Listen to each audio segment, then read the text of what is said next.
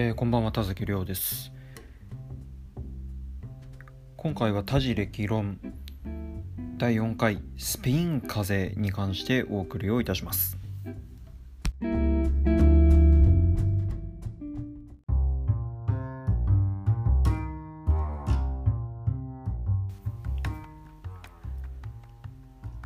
はいということで今回は、えー、スペイン風邪ということでえー、また、あのー、感染病を取り上げるんですけれども、えー、今日ですね、え収録しているのが2020年の4月の2日でございます、え今日ですね東京都によると、え107人の感染者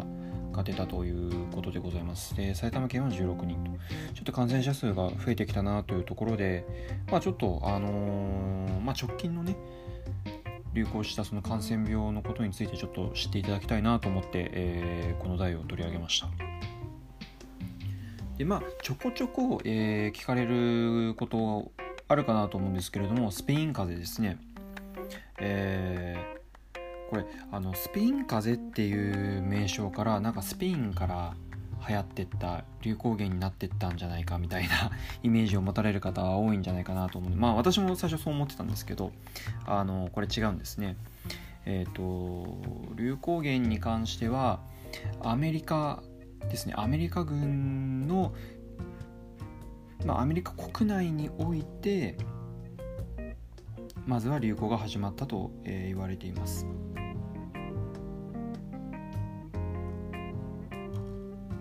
え、当時は第一次世界大戦が行われていました。で、まあ、ドイツ帝国がですね当時中立国だったアメリカの商船を撃沈するという事件が起こってアメリカが、えー、第一次世界大戦に参戦をしていくっていう中でそのアメリカの軍隊から発生したと言われているこのスペイン風っていうのが欧州に派遣されたことヨーロッパに派遣されたことによって世界中にばらまかれるということになったと言われています。でなんでじゃあアメリカ発生し発生源アメリカなのにスペイン風邪っていうかっていうとその当時ですねあのヨーロッパの中で、まあ、数少ない中立国であったスペインが、えーまあせまあ、その戦争時の報道感染の外にあったためですねえー、比較的まあ報道自由なスペインからですね、えー、新型のこのウイルスの感染ととその惨状というものが世界に対して発信をされていったでその当時、えー、それを受け取ったですねまあ日本はですね、えーと、やはりちょっと早とちりをしてしまってスペインで流行っているということを当初あのプレスリリースしてしまっていたみたいなんですけれども、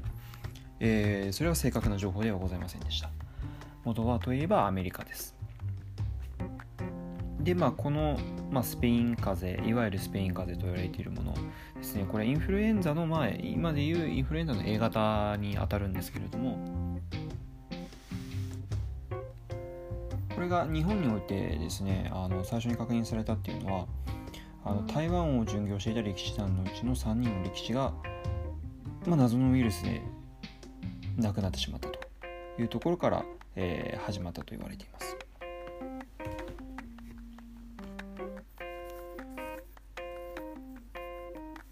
で日本においてのこの流行っていうのは、まあ、今でいうと第1波第2波みたいなものがありましてですね前流行と後流行のその2つに分かれているっていうところが、えー、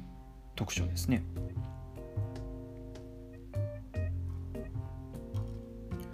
まあこの当時のその死亡者数っていうのがなかなか多かったんですね。えー、だいたい45万人が亡くなったと言われています。でこの時ですねこの時うん日本政府どういう対応を取ったかっていうとこれちょっとびっくりされるかもしれないんですけれども今のその対応とそこまで大差ないんですよ。まあ、具体的にどういうものだったかっていうと例えばですよ。病人または病人らしいもの咳するものに近寄ってはならぬとかですね、えー、人が密集するところには立ち入るなと。あるいはその集まってる場所にまあどうしても行かなきゃいけない時っていうのはうんマスクをしてそれがなければ鼻くちをハンカチとか手拭いなどでまあ覆いなさいと。あんま変わんないですね 今とねあのー、なので結局ですねワクチン有効なワクチンだったり薬だったり、まあ、対処療法的なことになってしまうんですけどもそういうものがない場合っていうのはもう基本的に対応ってもう変わんないんですよね。あのだから3密を避けろというところなんですよ結局は。うん、だからこれで感染の何て言うんですかね流行がねちょっと収まったからちょっと飲みに行くかとかっていうのはやっぱりダメなわけですよ。まあダメって言ったらねちょっと飲食店の方とかすごく今ご苦労されておられるんでまあちょっと一概にダメダメダメとは言いづらい部分はあるんですけどね。まあ皆さんテイクアウトしましょう。そういうことですよ。結局このスペイン風邪の時も日本政府は有効な手段を何ら打ち出せなかったんですよねちなみに、えーと、小学校とか中学校とかっていうのも、えー、この当時は中止だったり、えー、まあ、閉鎖だったりという対応になってたみたいですね。まあ、とにかく密集を避けるということぐらいしかできなかったんですよね。もうそれがまあ現実的な部分だったと思います。でこのスペイン風邪ヨーロッパにおいてはですねこれスペイン風邪が原因で第一次世界大戦が終了したとも言われています。それぐらい猛威を振るったという。で、まあ、若年層がかかったって言われてるんですよ20代30代とか、えー、子供だったりそのお年寄りっていうのは比較的割合が少なかったと。まあこれ私は思うにその、まあ、当時戦時中ですんで、まあ、軍隊中心に広まっていったわけですよ。だから必然的にその若い層が戦争に行っている兵士たちのその割合っていうのが多いんじゃないかな。まあ仮にね彼らが帰ってきたら帰ってきたら家族がいるわけですよ。で家族にも移るわけですよね。まあそこがスピン風の、まあ、ある意味大きな特徴でもあるんですけどで結局このスペイン風邪どうやって収まったかっていうと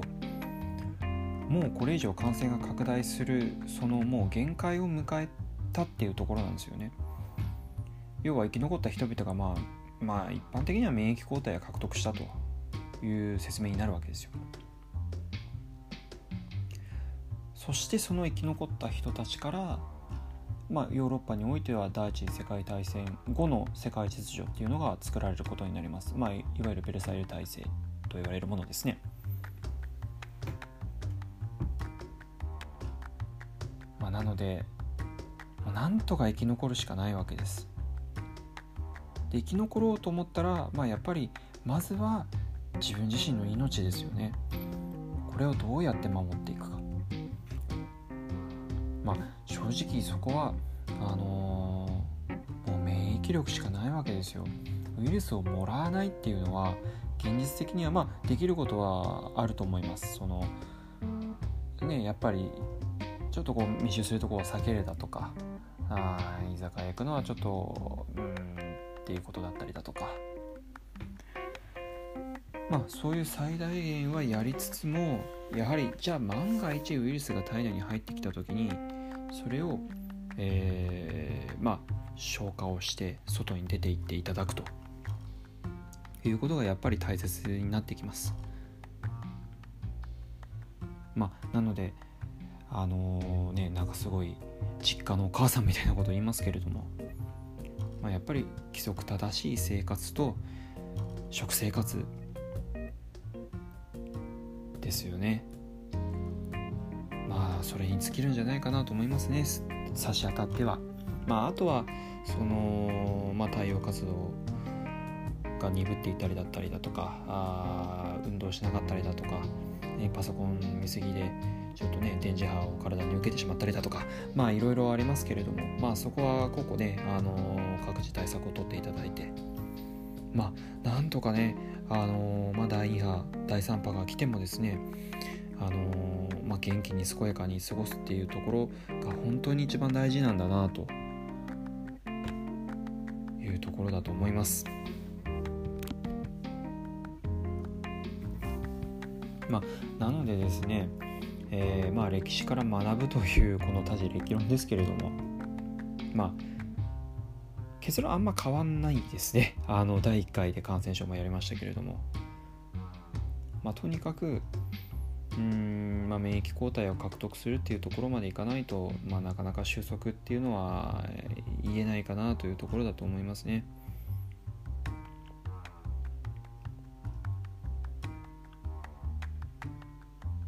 なのでまあちょっとあんまり過剰に反応しすぎずかといって警戒もしすぎずあけ、えー、警戒はしつつですね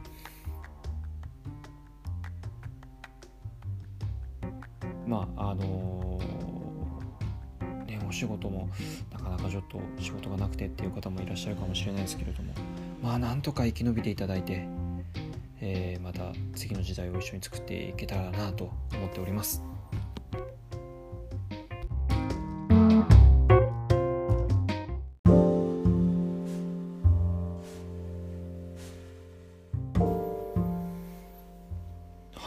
で今回はスペイン風邪をお送りをさせていただきました。えー、やっぱり当時と今と大きく違う点はそのウイルスに対するその理解っていうのがやっぱり全然違うっていうところですね。あのー、100年前のそのスペイン風邪の時っていうのはもうそもそもそのウイルスを、えーと、顕微鏡なんかでこう捉えることができなかったわけですよ。まあなのでまあ、そもそも一体原因は何なのかっていうのも分からずまあそうなるとまあなかなか対処が難しかったっていうところなんですよね。でやっぱ当時も流言飛語っていうのが飛び交ったと。まあ今回もいろいろデマみたいなものがあのー、ね飛び交ってましたけれども。まあ、当時はやはりまだまだちょっとこう神頼みの部分もあってまあ厄除けのお札買ったりだとかっていう人たちが多かったみたいですね。まあ、今回のコロナではあんまり聞かなかったですけれどもまあなかなかだ収束スペイン風邪が収束するにもやっぱり3年程度かかってますんでまあやっぱり12年で終わるっていうことはないのかなとまああの流行始まってからですね言われてたことではありますけれどもまあ2年3年。で日本はその間にねあのまたこれからは雨今雨かなり降ってますけれども次は台風の時期になりで冬はまた雪がどうなるかですね。まあ本当に皆さんあのいろいろちょっとこう備えなきゃいけないことっていうのはあの感染症以外にもありますけれども、まあ、一つ一つですね、あの毎日生き延びることができるために今できる最大の準備っていうのをしてですね、えー、なんとか乗り切っていきたいなと私自身もそう思っております。はいということで、えー、セールスコンサルタントの田崎亮でした。それではまた。